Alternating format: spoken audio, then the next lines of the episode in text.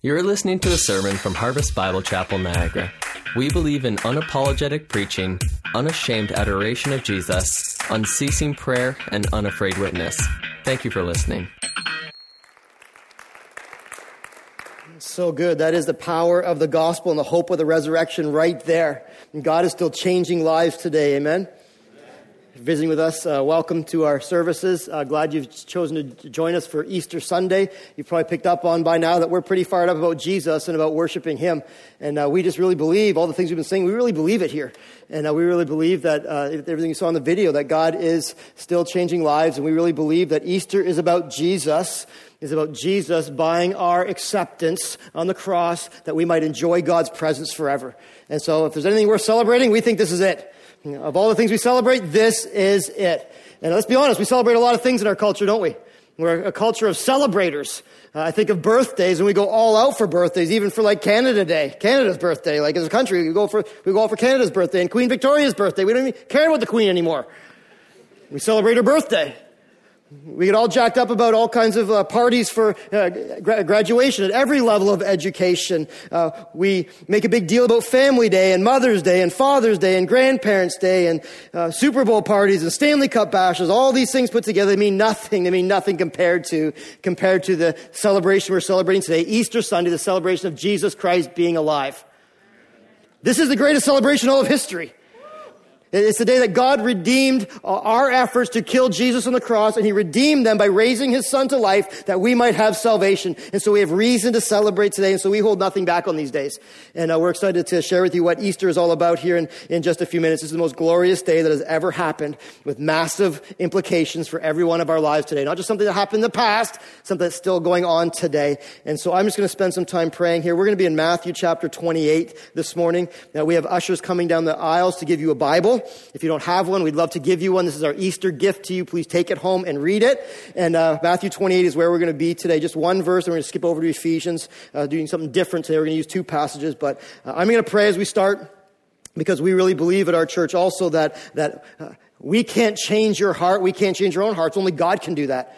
And so I'm going to pray that the Holy, by the power of the Holy Spirit, we'd be here to see and hear and understand a little bit clearer the full reality of the resurrection. So let me pray, and then we're just going to dive in and unpack scriptures in a way that I pray is going to impact us uh, for the rest of today and the rest of this week and the rest of this year for God's glory. Father, we thank you this morning for the awesome privilege we have of worshiping you of seeing you alive and risen and lifted up. God, our prayer for this morning is really simple. Oh God, would you help every eye here say, see you in, a, in, in the greatness of your glory? Would you help every heart here, God, and every mind understand the truth of the scripture in a real way? God, for those that are coming here that are maybe coming because a friend invited them or maybe parents dragged them, God, I pray you'd help them see the glory of Jesus today for those, God, that are coming here that come because it's Easter and they only come once or twice a year and it's because they're supposed to. God, I pray that you'd help them know the full significance of the cross and the empty tomb in their lives in a way that fires up their souls that could never go back. God, I pray for those that are here today that believe and, and are here with, with anticipation of hearing from you and worshiping you. God, I pray that you just uh, cause their level of passion for you just to go up a couple notches as we hear the reality of what the empty tomb means for us. Ultimately, God, we pray that you'd transform our hearts.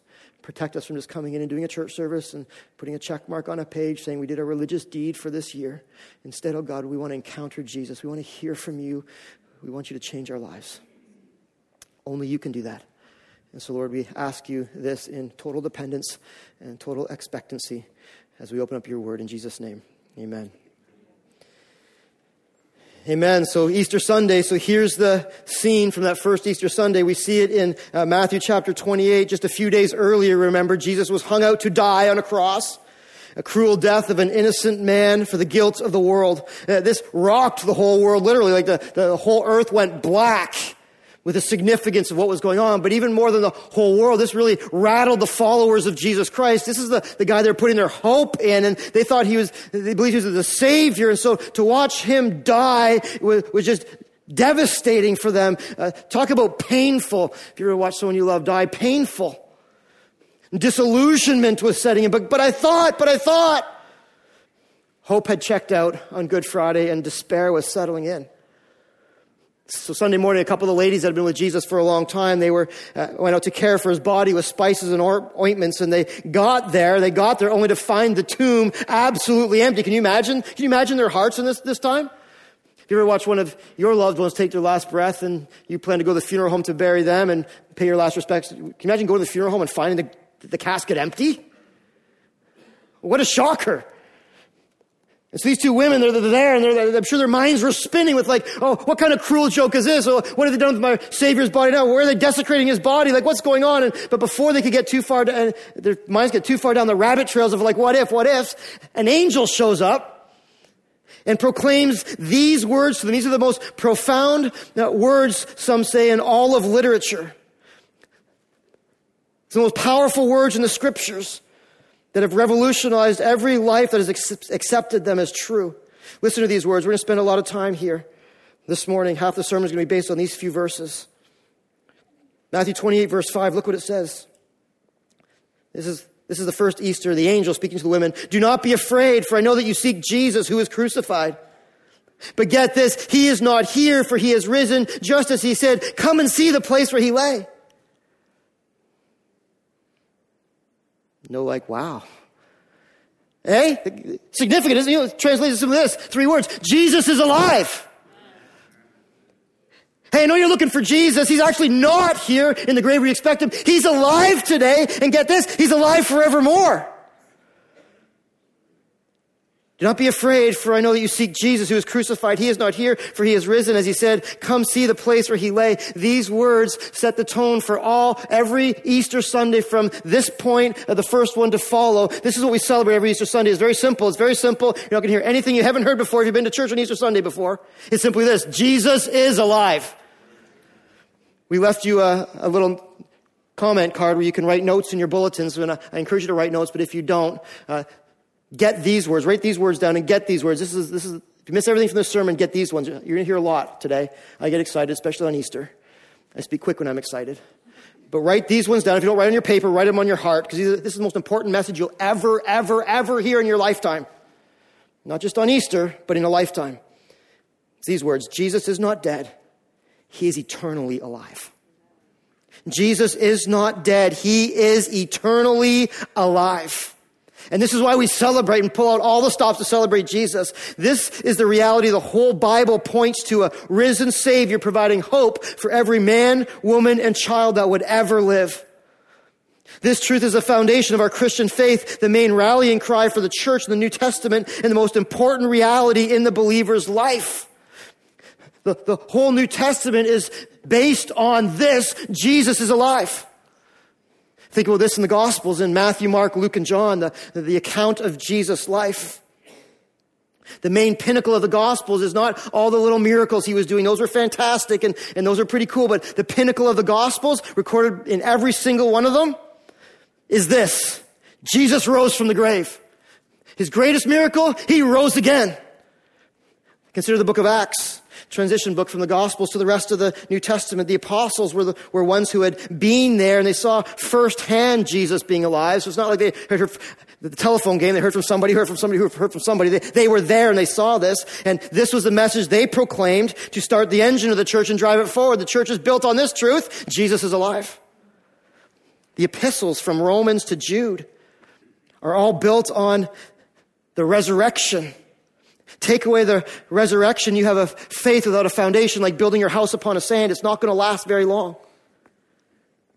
The book of Revelation shows us a risen Christ reigning in glory, one who is going to come back and judge the world and then reign forevermore. The whole Testament screams of the resurrection of Jesus Christ. Take away the resurrection of Jesus Christ, from the Bible, from the church, from the believer, and you basically have uh, an Easter dinner without any food and any guests. You just don't have one. And only does the Bible speak to this, You're like, well, the Bible says that great. The Bible says a lot of things, but how do we know? History verifies this over and over and over. One of the greatest ways history verifies that Jesus is alive is through the millions of people that have been changed by this one verse. Self-help book can't change somebody's life. Ultimately, we know that. But a living word who points us to a living Lord can. And millions of people, from aristocrats to paupers to from the beautiful to the homely, from somebodies to nobodies, from people of all time periods and from all different parts of the globe, this one message is the life changer of every single life that's ever lived. In fact, so much so that 1 Corinthians 15, verses 14 and 19 say this in my own, my own translation, the translation of Daryl today. If this isn't true, I may as well shut up. You may as well go home because all we're doing right here is misrepresenting God. We're still dead in our sin. We have no hope of life after death. We are to be pitied among all people because we're the fools of all fools. If this isn't true. But guess what? It is true. It's absolutely 100% true. Before we get too far into it, I just want to give a little caveat here because I know on Easter we have a lot of people that come and, and just hearing this for the first time. I love how this passage starts. What's the first words out of the angel's mouth to the women? It's not, he's alive. She precurses it with what? He, he precurses it with what to them? He says this, do not be afraid. Do not be afraid. I just want to precursor this to you, those who are visiting with us today. One of the greatest things that keeps people away from believing this truth is fear. It's fear. Well, I don't know if I can trust that. And what if I believe that Jesus is true and, and give him my whole heart? Is he going to mess me up? Is he going to take me places I don't want to go and the people I don't want to see? And is he going to limit my joy and steal my. Is that not true? I just want to tell you this. Like, you don't have to be afraid of this truth. Jesus didn't come to mess up your life. He came to give you life and life, life abundantly. Along with fear, he says, don't fear. But I think right closely tied with fear is pride. It's not fear that keeps people away from this message, it's pride. It's this, this, this thought that, like, my life's great. Why do I need God? I don't need God. I'm doing just great on my own. I, I, prefer to be king or queen of my life. I don't want someone telling me what to do and how to do it. I don't want someone telling me if I'm wrong or if I'm right. If you're here today and you're just checking this out and you're falling into one of those two categories, just let me encourage you with this. You can fight this for a whole lifetime, the worst fight you'll ever fight. Because to fight this means you're going to miss Jesus, not just in this life, but for all of eternity. So we just say right from the top, let's put our fears and our pride aside and let's just open our hearts to the truth. And so if you're here and you don't believe this, can I just ask you to do something right now real quick? Just say a quick prayer. God, if this is true, I need to know today. I need to know today. Fear and pride have been two things that have kept people from the truth of God's word ever since this first this verse was first uttered. Fear and pride are ultimately what, creates atheists out there. Fear and pride are what causes men like Robert Price to uh, write books called Jesus is Dead, trying to convince us that not only is Jesus dead, but he never lived in the first place. Fear and pride are what causes guys like Richard Dawkins to start the Foundation for Science and Reasons, trying to spend his life refuting the claims of Jesus. Fear and, and pride are what causes magazines like Time Magazine and some of these other popular ones to write more articles about why Jesus is not alive than why Jesus is alive. Fear and lies are what start myths. Christ is not the myth. Anything around Christ that refutes who he is and what he did, that's the myth. I want to tell you this God is bigger than all of your fears and all of your pride. What I want to tell you is, is true. The one thing that will alter your course of your life forever in a good way. God is for real. Jesus is alive, and his intentions and his plans and his purpose for your life are all good. So don't be like the thousands around us that are trying to see what it says here. It says, He's not here.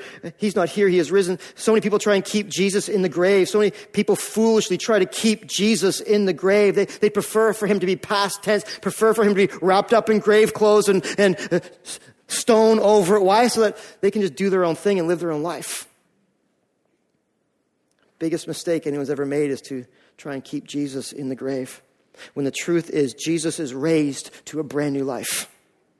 Here's the truth. Jesus is raised to a brand new life. This is a, this is a real God we're talking about who is very much alive today. As much as I am breathing and speaking, as much as you're sitting in your seat, Jesus is alive today.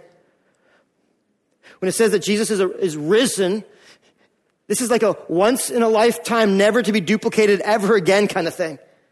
When it says he has risen, it means that he was completely dead and God breathed life into him, made him alive. Not he has risen as in like we try and wake up our kids on a, on a week, a school day morning, you know, like they're, they're kind of like they're, they're living dead, right? And you can't get them going. Like, are they dead or alive? And slowly get going, but that's, that's not the type of risen. Like, kind of wake up, rise up for school. It's not the type of risen we're talking about. It's not even the type of risen where somebody suffers a, a, heart attack or something and, and they stop breathing for a minute and the CPR comes in and pumps a little bit of, and breathes a little bit of air and like, whoo, that was close. That was a close one. They're breathing again. That, that's revived, but that's not risen. This type of risen is simply this. Jesus, when he was on the cross, was completely dead. His heart was stopped. There was no more brain activity. His body was not functioning with life and God raised him from the grave. Prove it. Luke, the doctor, and Luke proved it for us. When they shoved a spear in his side, there was water and blood coming out. That's the end of life. Make no mistake, he was dead. Heard many people say, well, he probably wasn't dead. I've heard many stories on TV about people who are dead and rise again. And, and maybe you're like me. You watched, you watch the news all the time. And I just read a story this last week about a woman in Russia, 61 years old, and she was pronounced dead at the hospital. She was in the morgue for three days. I'll try to pronounce her name for you. It's Ludmila Steblitskaya. Let's go with that. Just so you know I'm not lying. You try and Google that, you'll never get it. So. And so her family, after three days, they went to the morgue, and she's in this morgue for three days, and they went to like make all the arrangements, bring her out to the autopsy, and lo and behold, she started breathing again. Stop the shovels, like put the shovels away, she's breathing. This is the second time it happened. She's got quite the nine lives, hey? But that, that's not what it's talking about here. That, that's being revived, but that's not being raised to new life. She was revived to live the same life she lived. She's going to have the same aches and pains. Her body was still decaying. She was still going to you know, one day die. Totally different than what's talking about here. When Jesus was raised from that, he was raised to a brand new body, human body gone, spiritual body here. He was raised to a body that was never going to decay. It was never going to hurt anymore. It was his permanent body forever, living in eternity. Completely different things. Just want to clarify that for you so don't misunderstand this text.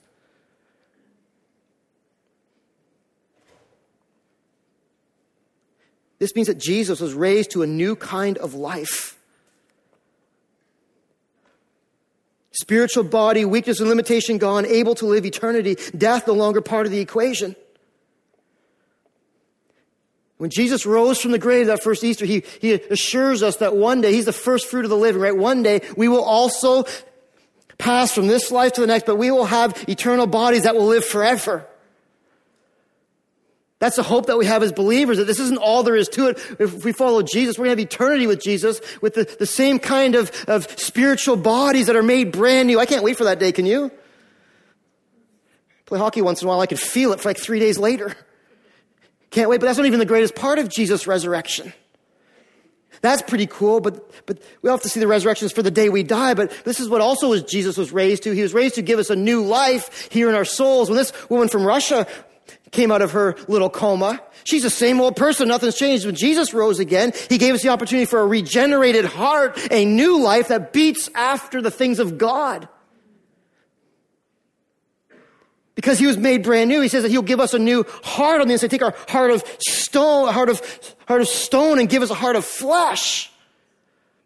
It's called being regenerated as a believer for those who put their faith in Jesus Christ hope you're seeing this is not like a normal everyday occurrence here. Only one person could do this, it's Jesus Christ. Only one person has ever done it, it's Jesus Christ. Only one person will ever do it. Who is it? You're following well. Look at this. He's not here, he is risen. Let's help you understand the text. As he said, get that? As he said. You ever want proof that Jesus is the divine Son of God? Who do you know that can claim that one day I'm going to die, spend three days in the grave, and then rise again and actually pull it off? I can't even predict where my wrist shot is going to go in the corner of a hockey net. Jesus, over and over, this is a self fulfilling prophecy. Over and over, he told us. Matthew chapter 12, verse 40, Matthew chapter 17, 22, Mark 8, 31, Luke 9, 22. Write these down and look them up so you don't just take my word for it. Jesus told us over and over, hey, when it all comes down, I'm going to die for the sins of the world. I'm going to sacrifice myself. But don't fret, don't fear. Going to be in the grave for three days. I'm going to rise again. I'm like the second Jonah, he says. Remember Jonah from the Old Testament? That guy spent three days in the belly of a whale. You thought that was cool. Wait till you see this. That was just a foreshadow what I am going to do for everybody to save the world. Shows us too that every word is recorded in the Bible is true, even the hard ones that are the hard ones hard to believe. I could go and give you all the different apologetics, which is just a way to defend how this is true and how this is right. If you want to do that, go and Google all this after. You'll find so much compelling evidence to prove this is true. I just wanted to tell you this simply this morning this, and trust that the Holy Spirit applies to your heart. Jesus is alive. And you need to know that. And you need to believe that. You need to embrace that in your life. You miss out on Jesus, you miss out on life from start to finish, and then life forever. Bible tells us there's two options at the end of this life. It's heaven if you know Jesus, live in Jesus. Also, the other side is hell if you choose to reject Jesus and reject this truth. That's the two options we have. Praying that you'll see this, that God will help you have faith to believe that this is true, that you might join the side of the heaven side instead of the hell side today. This is a game changer. I don't know how to say it in a great way. This is, this is, the, this is the, the eternal game changer for every heart so many applications to this. It's every Easter's the battle is like, where do you go? Where do you go to apply this to the heart? I want you to know this isn't just a theological truth we're talking about today. This is, this applies to your very life today. chosen one avenue to go with. It's going to be in Ephesians chapter 2. And, and here's the second truth. There's only two truths today I want you to write down. Here's the second one. Who cares? How does this all play out in me, in my life? What's this mean for me? Here's what it means for you and I. Jesus' resurrection assures my acceptance with God. Jesus' resurrection assures my acceptance with God. Here's the way Easter goes down in, in simple terms. Good Friday was the day Jesus paid for our sins, your sins and my sins on the cross. Easter Sunday is the day that God cashed the check. In other words, he accepted all that Jesus did, and now because he accepted all, accepts all that Jesus did on my behalf, he is also willing to accept me and anyone who puts their faith in Jesus Christ.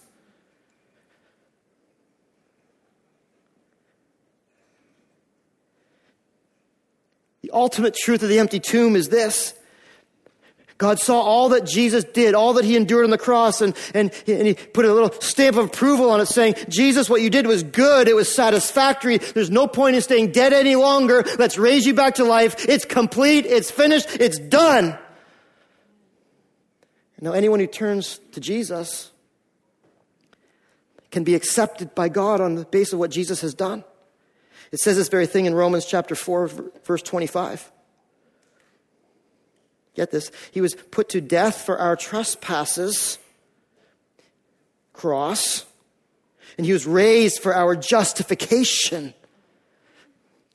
He was raised so that we could be justified before God. What's it mean to be justified? Well, if God is holy, only perfection can be in his, in his presence. What does it mean to be justified? It's, it's to be looked at by God just as if we've never sinned.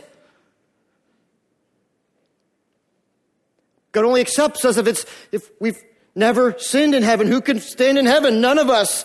Jesus paid the penalty. God looks at now our lives hidden in Jesus says, well, if you've taken on his life, then I look at you like, just like you've never sinned.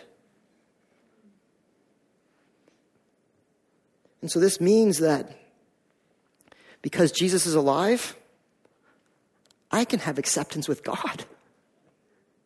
That isn't possible without Jesus Christ.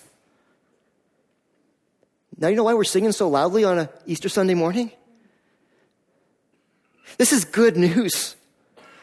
This is the greatest news you'll ever hear. Like, apart from Jesus, we're hopeless before God. We're, we're, we're buried in our sin. We'd never have the, the chance of heaven. We'll never have the chance of eternity with God. We like to talk about it at everybody's funeral, but we don't have it without Jesus. But because of the resurrection and God saying it's done, I accept it. Here's the good news that God will accept anyone who comes to Jesus by faith. Oh, but Pastor, you don't understand the things I've done. You don't understand how long I've been gone.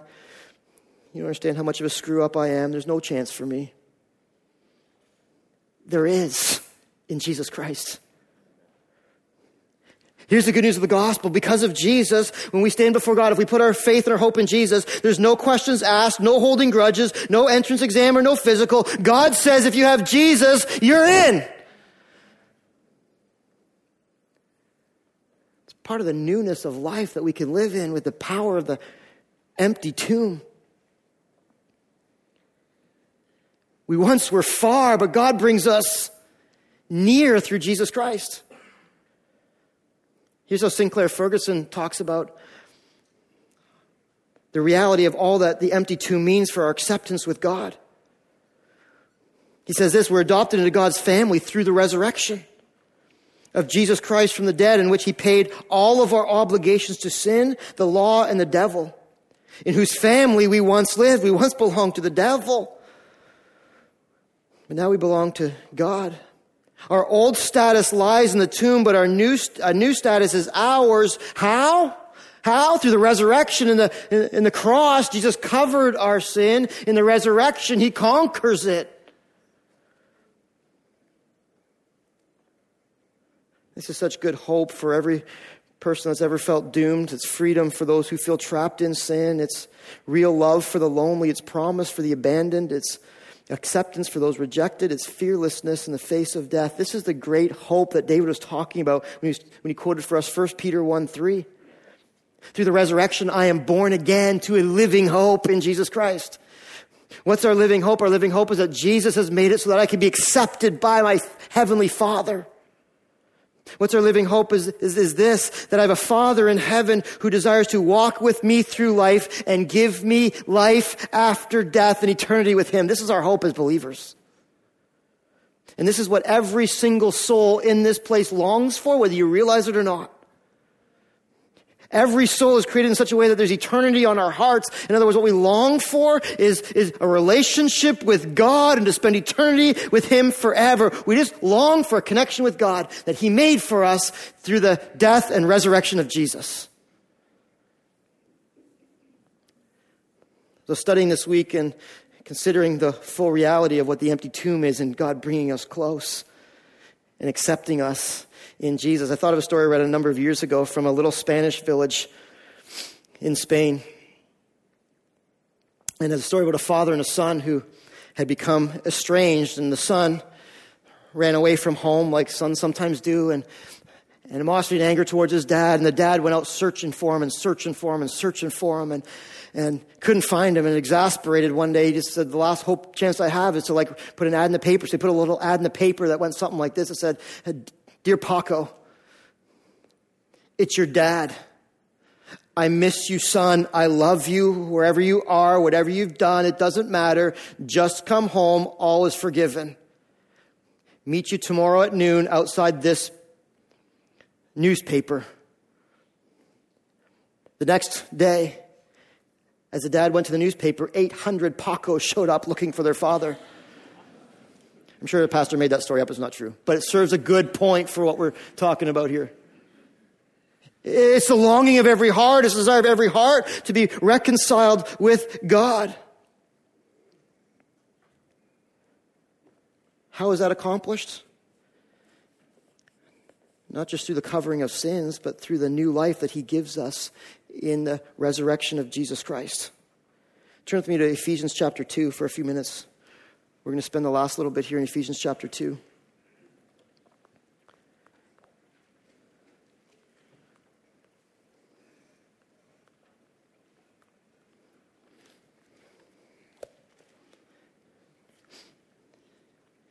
Giving you three things in this text.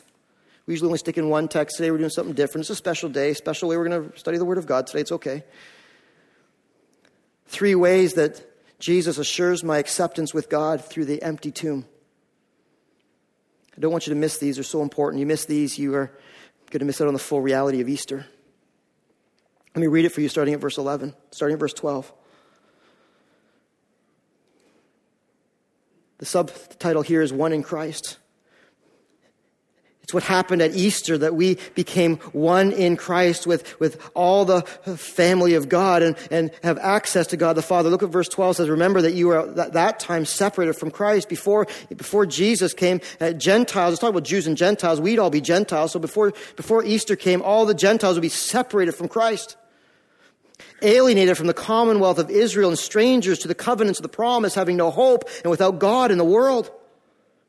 But now in Christ Jesus, you who were once far off have been brought near by the blood of Christ.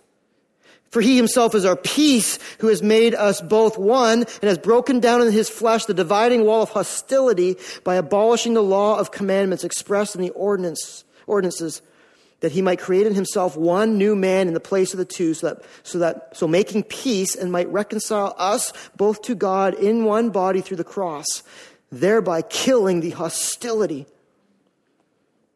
And he came and preached peace to you who are far off and peace to those who are near. For through him we both have access in one spirit to the Father. So then you are no longer strangers and aliens, but you are fellow citizens with the saints and the members of the household of God.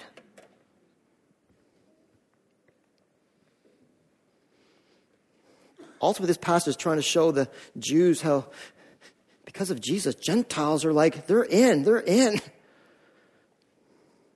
But this passage is impossible without the resurrection of Jesus and, and accepting, accepting everyone who puts their hope in Jesus. Before, before Jesus came, it was just the Jews that were the, the, the, chosen ones of God. Just the Jews had a special relationship with God. They thought they were the, the cat's meow. They were it. And, and reminded here in Ephesians that, yeah, that was the case. But now because of Jesus, the game's changed. This is the gospel power for our lives. This is the, the power of Easter in our lives. Here's three realities of my new life in Jesus. As Jesus brings me acceptance with God, the first one is this I was far from God, and Jesus brings me near. I was far from God, and Jesus brings me near by Easter. Two times it's stated in this text, meaning it's important to listen up. I often say things twice with my kids. They think I'm getting old. And, uh, Dad, you already told me that. I know.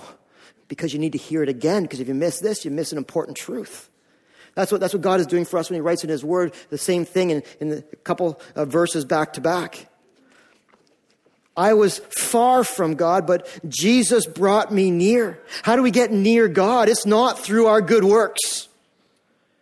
It's not through our family name or the church that we've tried to support or given to charities. How do we get near God? Through Christ's death, burial, and resurrection. It's through Easter that we were, Sesame Street terms, far, near.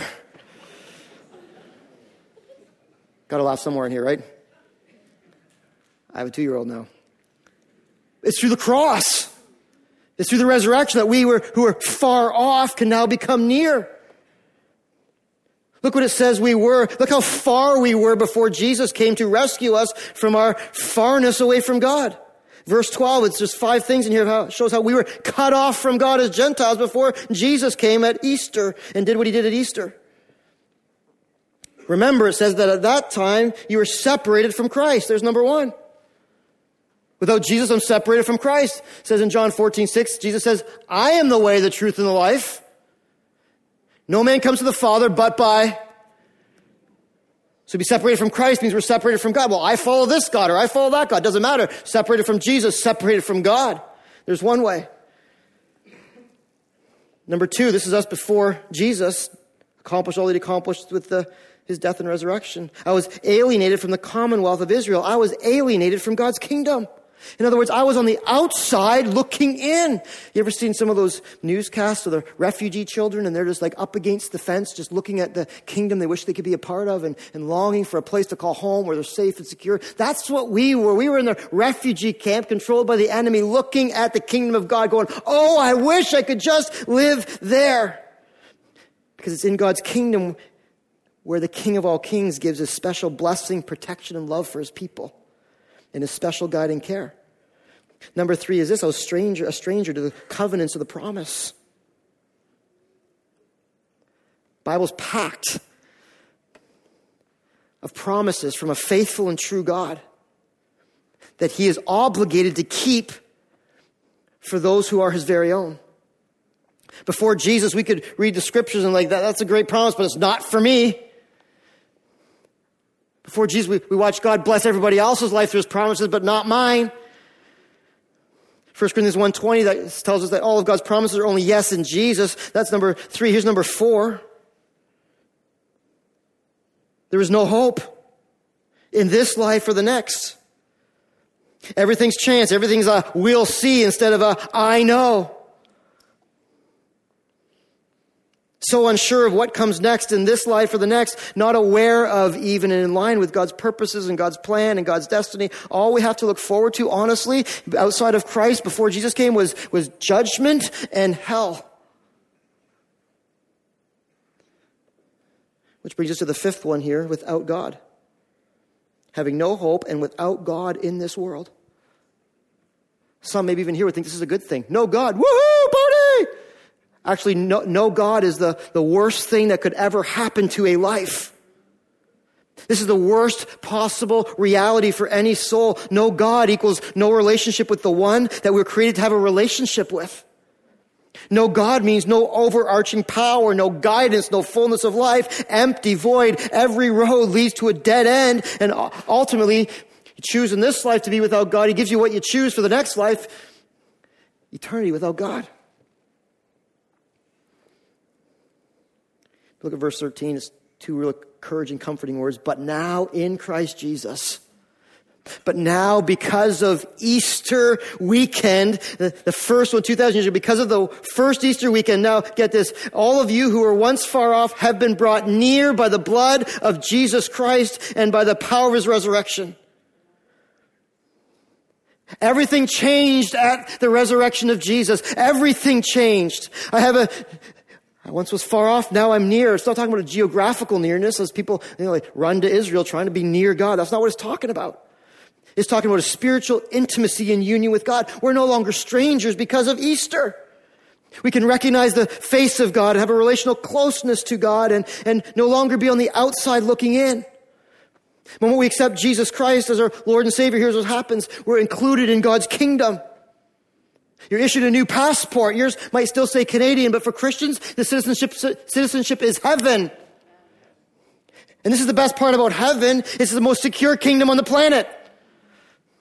Presided over not by a wingnut like we see in today's culture, not an arrogant leader or a flippant leader or a corrupt leader. It's governed by the, the perfect and pure, holy leader himself, God Almighty. The promises for God after we accept Jesus after Easter, the promises are now available for us. The covenant relationship that God establishes with his people our, uh, is ours in Jesus Christ. This is a game changer. Read the Bible and you will find promises that can now be applied to your life. All of a sudden, the hard times don't seem quite so hard because God promises He's going to give us the strength to overcome. All of a sudden, the uncertainty seems a little more certain because God promises that eh, for His children, everything's going to work out for good for those that please Him. Ultimately, even death we get to death and there's a promise for death too. The, it's not a scary thing for believers anymore, right? It's, we, we kind of smirk. We're like, you know, well, why are you afraid of dying? I'm going to a better place. I'm going on the eternal vacation because God promises me He was the first fruit of the resurrected and everyone who puts their faith in Him will also follow suit. All the blessing and favor, the promises of God are now ours only through Jesus Christ. Hope springs eternal. The words plan and purpose and destiny can now all be part of our vocabulary in a real way. We use them, but we misapply them because there is no plan and purpose and destiny apart from God and the God that created you. We can even be optimistic in the hard times because God is with us and He promises to never leave us or abandon us. We have hope through Jesus Christ. We have ultimately the, the, the promise that we will be with God forever. And this is what your heart really longs for. This is what you really hope for. We try and mask it by trying to find all, fill it with our hope with all these things here on this earth. We, latest, greatest gadget, the, we try and fill all this, this void with things from here, and it doesn't work. Ultimately, what you long for to fill your void is God Himself. Through the cross and the resurrection, I was far off from God, and Jesus brings me here. This passage is only here in this Bible because of the resurrection of Jesus Christ. Here's the second thing quickly. The second truth, or uh, second reality of my new life in Christ. I was at war with God, and Jesus brings me peace. I was at war with God, and Jesus brings me peace. Before Easter, there's this animosity between you and God. God can't handle your sin. You don't want God. There's this constant battle, constant struggle. Some of you feel it right now. Some of you felt it in your life. You know that God wants you to surrender to Him, but you just fight it. You're fighting it. Well, through Jesus Christ, that fight can stop. The war is over. Jesus' death and resurrection are the peace treaty that God has signed, and all He's waiting for now is your signature to stop the fight within you.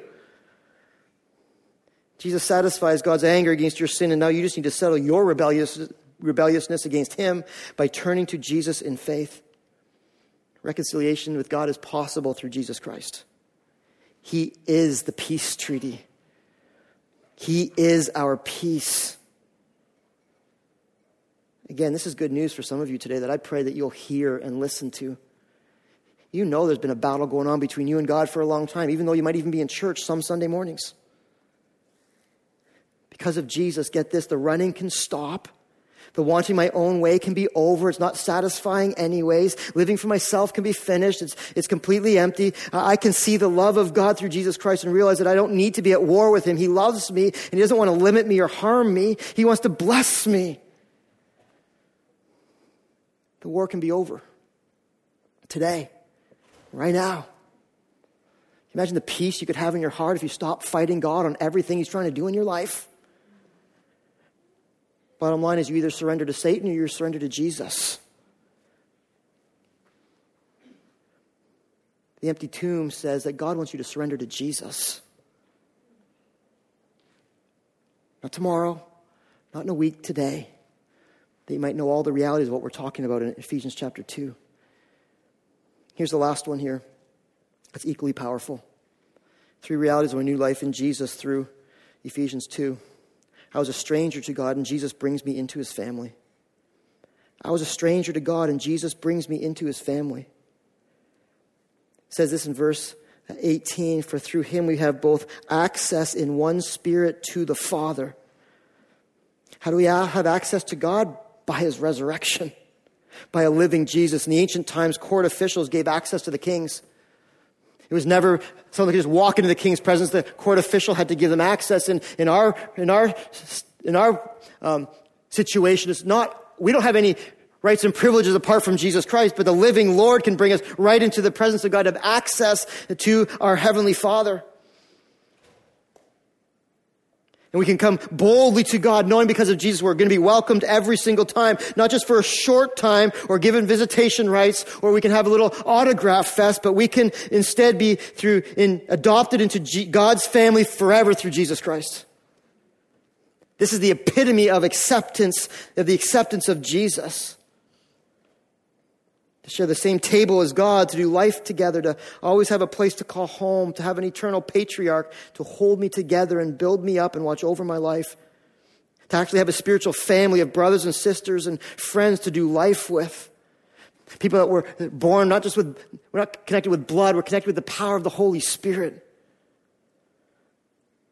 Romans 8 tells us that because of Easter, because of Jesus, we can be adopted into God's family and now call God Father. Let's be honest, our world is, you look around, there's, people crave acceptance and belonging everywhere you look. Most people spend their lives, all they spend their lives doing from the time they're born to the time they die is, is trying to find a place where they can be accepted and, be, and belong just for who they are. And so they join clubs and they find a spouse and spend their days trying to fit in. And if only this will happen, if only, you know what your heart's really longing for? Is it's longing for your eternal family that God designed you and, and destined you to. And And this morning, Jesus is saying, because of the power of the empty tomb, he's standing at the, the door of his house saying, come in, come in, come in. This is why you were created to be my son and my daughter forever.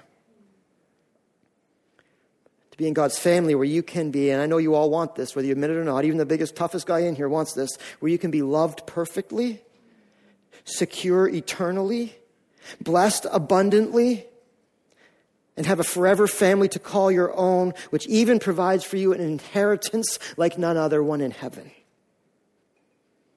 This is the true cry of every single heart, and guess what? It's only found in Jesus, and He made it possible through the first Easter weekend. Because of Jesus, you can be near to God, have peace with God, and be called into His family. Resurrection Sunday is the day that Jesus signed, sealed, and certified all the documents to make it so and give you the opportunity to be fully accepted by God Himself. But we often think of Easter Sunday as about what God has done for us. There's also a reality of how we're going to respond to God. Because as much as Christ has done it all, He's done it all. He's taken our sin, He's taken the anger of God towards our sin, he's, he's buried it at the cross, He's nailed to the cross, He's risen that we can have a new life. Here's the deal, here's the deal. We're not like the orphans overseas that get adopted into families where someone does all the paperwork, goes over and gets them. They have no choice in this matter. God's got all the paperwork ready, signed, sealed, and certified. But the final step for you to have all these abundant blessings of the resurrection is to, to, to, humble yourself and say, God, I want eternal life in Jesus Christ. I want to be found with God through my Savior. I want to repent of my sins and come to Jesus Christ. That's what it takes to truly celebrate Easter. You can go home and celebrate in a thousand different ways, but if you miss out on the fullness of what Jesus Christ has offered you, the cross, the empty tomb, you miss Easter. God is inviting you to not miss the Easter celebration this year and to, by faith, turn your life over to Him today. For those of you that have already got this and you understand in your heart all that this means and all this has done is opened up your heart to see, wow, wow, the resurrection is a meaningful event. This is just one of the many implications of the resurrection. I just encourage you to go home and truly worship God. Here's the application for this worship God. This Easter, worship God. Don't just go home now and get into your day. Like, spend time worshiping and thanking God for all the blessings of being called from far to near, of, of having the, the, the, the, war settled in your heart, of, of being called into his family. Go home and worship him and love him and share with somebody the meaning of Easter. Get the Bible open and, and dig for the promises of God. Spend some time truly soaking in all that Christ has done for you through the cross and the empty tomb. Go home and party hardy. Because if, any, if, there's ever anything to celebrate in this life, this is a day to celebrate. Pull out all the pull out all the stops, hold nothing back. Make your neighbors like, what's going on in there? We're celebrating Jesus is what's going on in here. Want to come? Go celebrate. We're so passive as Christians, aren't we? It's church, we gotta be quiet. We don't to be, we can celebrate today. Because Jesus paid it all. Jesus paid it all. And gave me acceptance with God at Easter. Let me pray.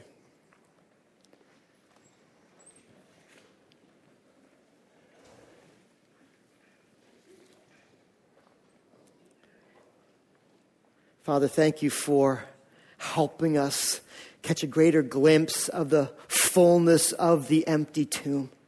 Oh God, we know you are alive. We know you are real. We know that you are uh, uh, sitting on the throne right now, uh, governing the universe. Jesus at the right hand of the Father. Thank you, God, that you've given us a living, vital, breathing relationship with yourself. God, I pray today for those here that don't fully understand the meaning of the resurrection yet. Oh God, where there is, where there is unbelief, God, would you give faith? Would you open eyes to see that this is for them, not for somebody else, but for them? that they can live the life that you truly designed them to live in Jesus Christ. For those, God, that are here that have maybe wandered from the fullness of the meaning of being connected with Christ in relationship, oh God, I pray today that you'd help, you'd compel them, Lord. You'd compel them to not want to walk out of here before first coming and, and getting things square with you, God, so they could have a living, vital relationship with you again. Not on the outside looking in, but right in, Lord, the presence of God. God, for those that are here that are living in you and loving you and, and already celebrating Easter to the best of their ability, the best way they know how, worshiping you, God, I pray that you just use this to stir them up, to fire them up, to spend their lives, Lord, just in humble adoration of their God and King. Help us all, Lord, to have hearts filled with joy and love for Jesus because of Easter. In Jesus' name, amen.